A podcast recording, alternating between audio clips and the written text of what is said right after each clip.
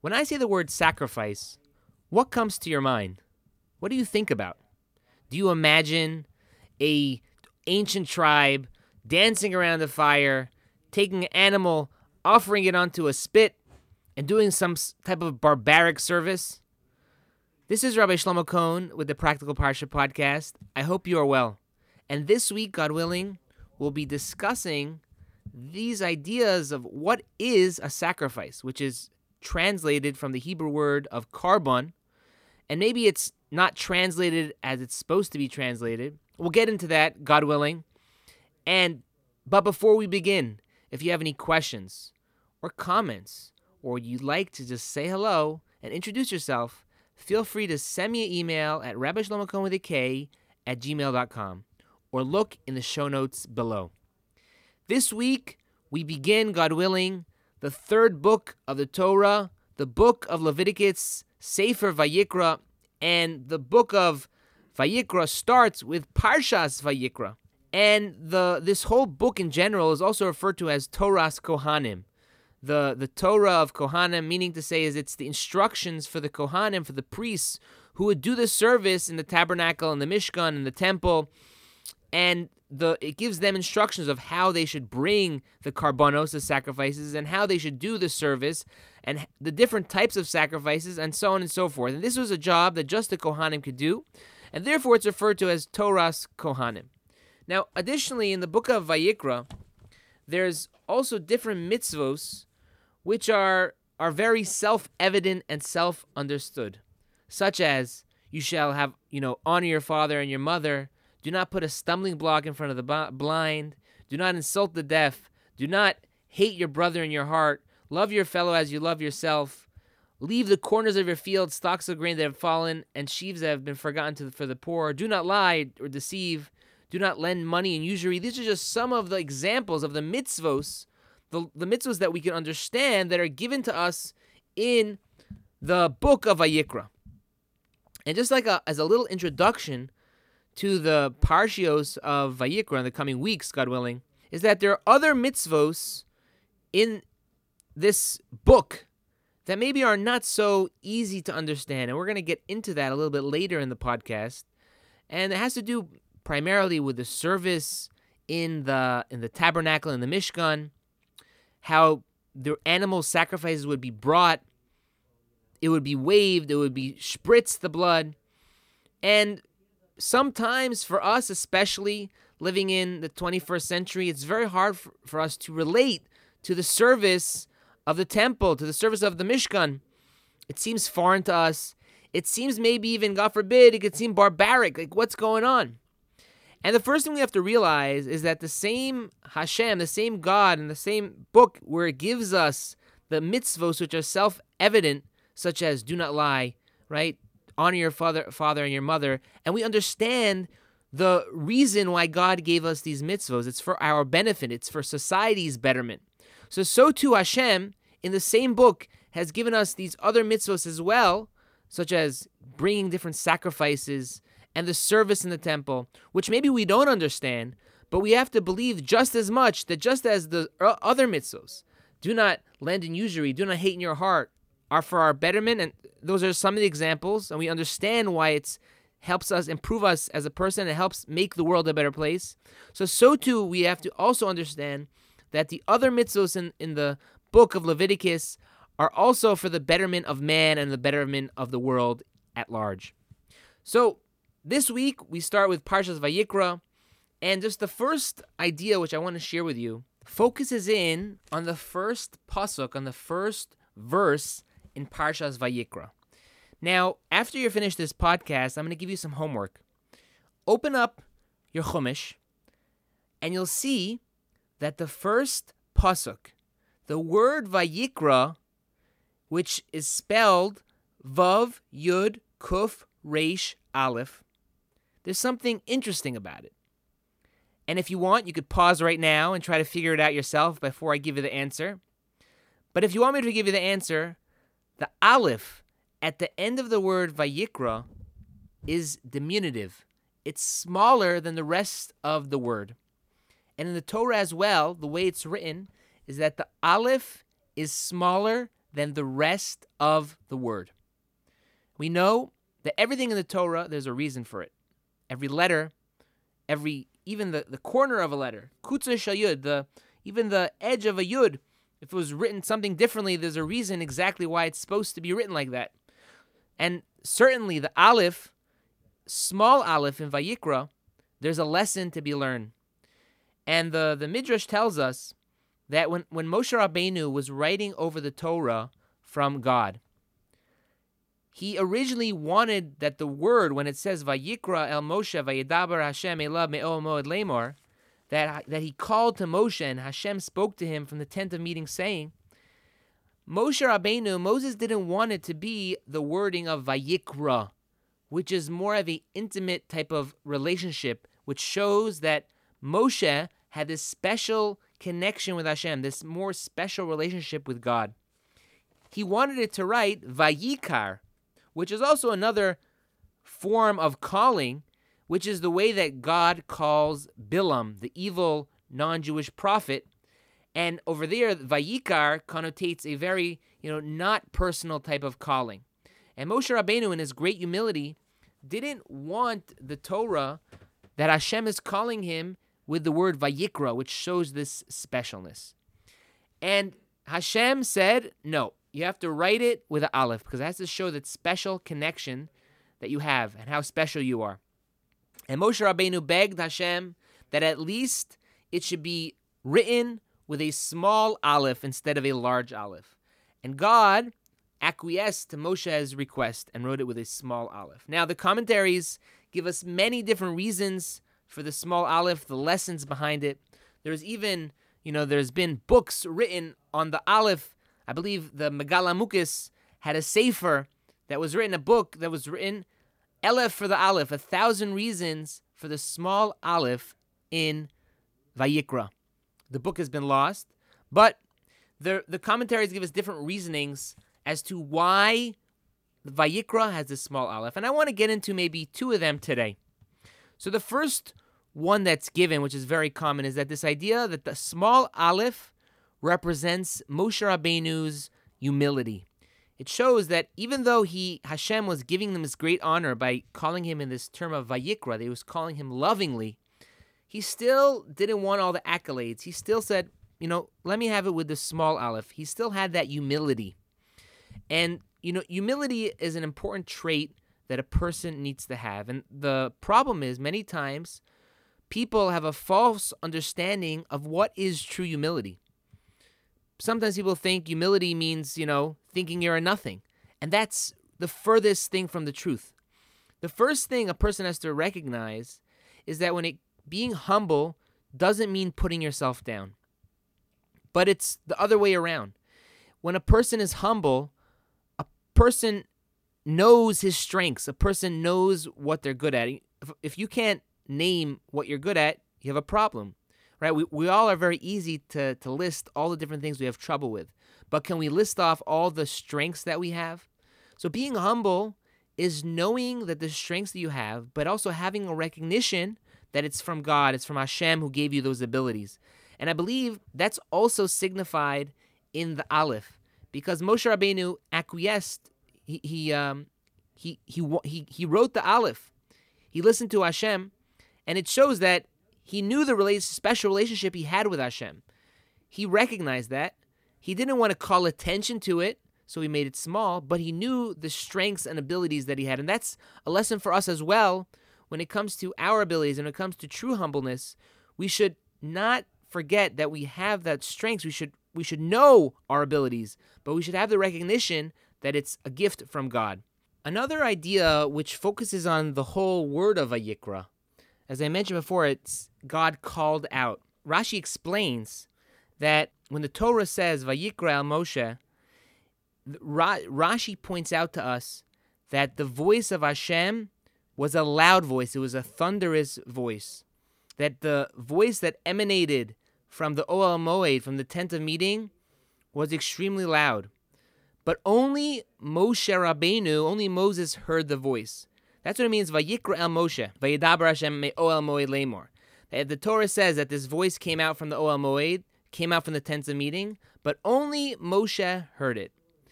And the Rashi explains that even though the voice was a thunderous voice, only Moshe Rabbeinu, only Moses was on the level to hear the voice of Hashem. Only he was capable of hearing the message. And the the idea which we can take out from this Rashi is that sometimes there's always messages that we're getting and there's messages that are going on in the world around us. But the question is is do we have the spiritual attunement to pick up the messages? There's a story I once saw and I believe I looked this up afterwards after I heard the story. You could check it up yourself and let me know if you found something different. But there's a story they say about a boy who was really not too good at anything. He wasn't good at sports. He wasn't good at school. And one day he was sitting in the back of his mother's car and he found her pair of glasses and he just put them on. And as soon as he put them on, he yelled, Mom, I could see. This boy went on to become a great athlete, a great student, and eventually president of the United States. Have you ever heard of Ronald Reagan? The idea is, is that he couldn't see anything because he didn't have the proper glasses on to see what he was trying to accomplish. And he was therefore not successful. So when it comes to us, do we have the the correct spiritual glasses on to hear to, to see the messages from Hashem? Or are our ears tuned to pick up the voice of God? Right? It doesn't have to be that God is speaking directly to us, but things are always happening in the world around us. And there's different interactions and and um, events that happen to us on a personal level. And these things that happen, quote unquote, are messages to us. They're you know, they're we're supposed to have our spiritual antennas up to try to pick up the messages. And sometimes, you know, people get carried away. A lot of times it bothers me because the world at large sometimes you have the feeling that, you know, everything, you know, that has a reason to it. And people fail to realize that there's a bigger picture here and there's a bigger mes- message. I'm not saying that we know the message, but the first thing we need to do is to think. When things happen to us, when things are going on in the world at large, to think for a second, you know, why is this happening? Why is God doing this? I'm not saying you're going to have an answer, but at least we're thinking because everything that does happen in this world happens for a reason. And things that happen to us are also it's for a reason. And we have to try to strain ourselves to pick up the message. What's the message for us?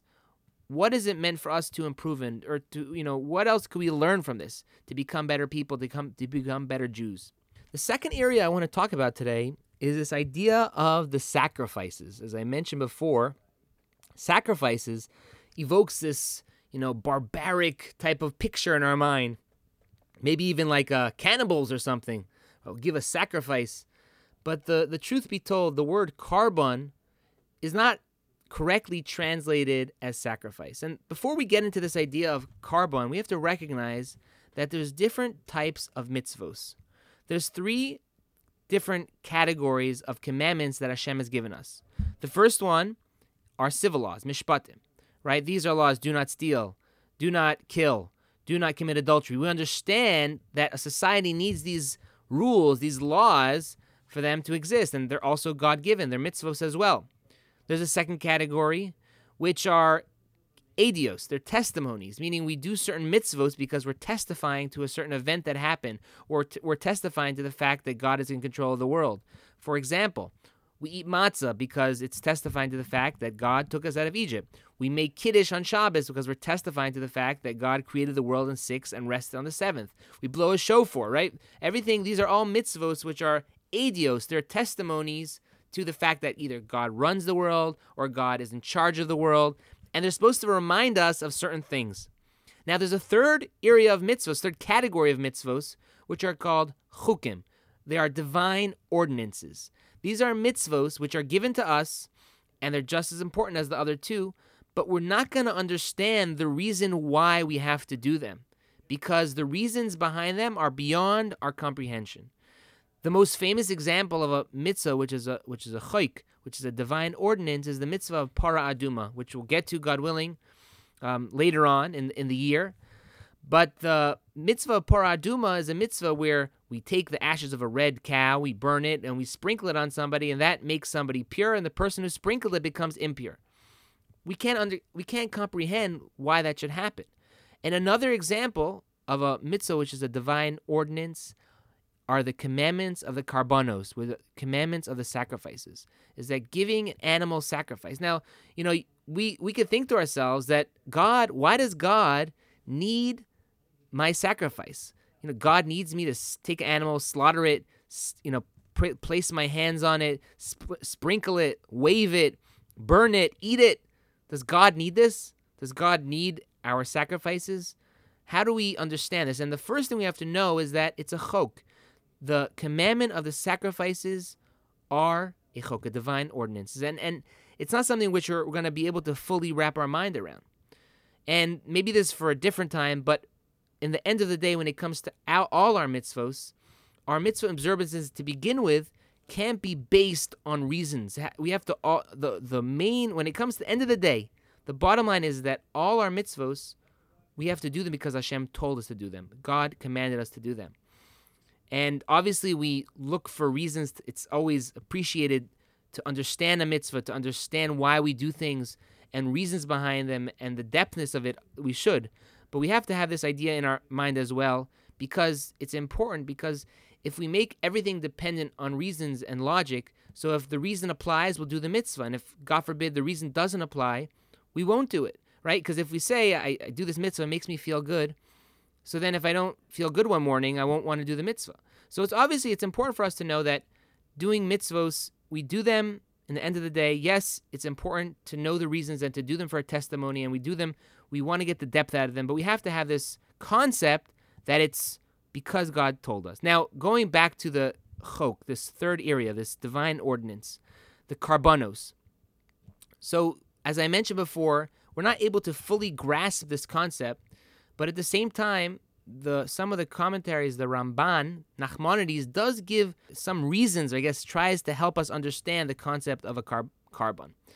And he says that part of the process, the process itself, was supposed to help a person recognize the what happened. And we know some of the sacrifices were given because a person sinned. There's a korban chatas. A person committed a, an avera, did a sin, they would have to bring a korban chatas, and they would take an animal from their possessions, right? Their prized possession was their animals. And they would take it, they would have to put their hands on it, they would have to confess with the Kohen. They would take this animal, which they worked hard for, they, their sweat and blood, and they would slaughter the animal right in front of him. And the Kohen would take the the animal and he'd wave it and he'd spritz it and he'd do this whole process and it would be burned. And the, the process of giving this korban, giving this sacrifice, was meant, uh, I guess, according to the Ramban, was to help a person come to a complete state of teshuva. It was a come help a person come to a complete state of returning, because through this action of you know involving the heart of using you know taking a hands-on action to gain atonement is always you know it's easier to tap into the this feeling, and you know you can ask any teacher what's easier to give a lesson, just lecture, to do something with hands on learning. Judaism is very big into hands on learning. Our mitzvahs that we do are hands on. Everything we, a lot of things we do is hands on. So when it comes to the tshuva process as well, right, for some of the sacrifices, right, or, or because a person did a an avera, did a sin, and sometimes there were communal sacrifices to gain atonement for the community. The this was a very much of a hands-on experience where the person would hopefully through the process gain a complete teshuva, gain a complete returning, a complete repentance. And it's just important to note at the same time that nowadays we don't have the sacrifices. We say that the world, it's brought down in Avos, the world stands on three pillars Torah, Avoda, and Gemilas Chasadim. Uh, it stands on the merit of Torah study, it stands on the merit of Avoda, which is the service in the temple, and, and Gemilas Chasadim, which is kindness. And nowadays, since we don't have the service in the temple, the prayer services, the, the Shachris, the morning service, the Mincha service, even the afternoon service, and the Ma'ariv prayer correspond to the this avoda, the service in the temple, which we don't have nowadays. And finally, just to talk about this idea of korban, the actual translation. If you look in the Torah, it says, Adam ki yakriv mikem korban Hashem. When a person of you brings an offering to the Almighty.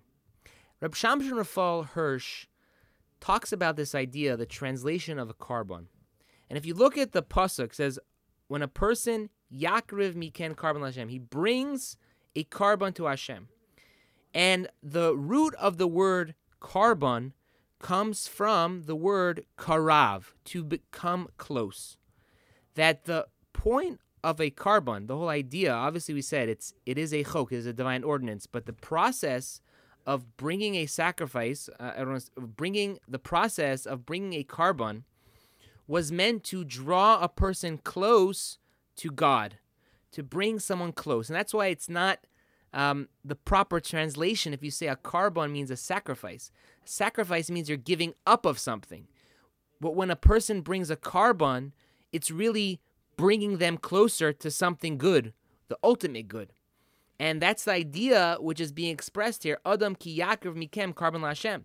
That when a person of you brings an offering to the Almighty, that when a person would bring a korban, it would bring them closer to Hashem. And and that act of coming close to God would help a person achieve a higher level. And we know from Tehillim, from Psalms, that King David says, Va'ani kirvas Elokim litoiv. As for me, closeness to God is good. That true good. What is true good? You know, when you have an ice cream cone, that's not something which is true good. Sure, you like the ice cream cone, especially if it's chocolate and it has a, sprinkles on top. But it's going to give you a stomach ache in a half hour. That's not true good. And if you think about any other type of good, you know, there could be good things out there, but something which is true good through and through is closest to Hashem. There's no there's no side effect to it. And that's um I, the idea which is being expressed by the word korban. That when we draw close to Hashem, when we bring that korban and it brings us closer to Hashem, which in turn brings us to a higher level of happiness. And, you know, even though today we don't have korbanos, but we still have to recognize that when we do the will of Hashem, we do what God wants, and we, when we learn Torah, and we do the mitzvos, it brings us closer to that connection with Hashem, and it puts us on this higher sphere, thus in turn making us happier people. So with that, I'm going to finish for today's podcast. Hope you enjoyed. If you have any questions or comments, please feel free to reach out to me at Rabbi Shlomo with a K at gmail.com. Have a great day.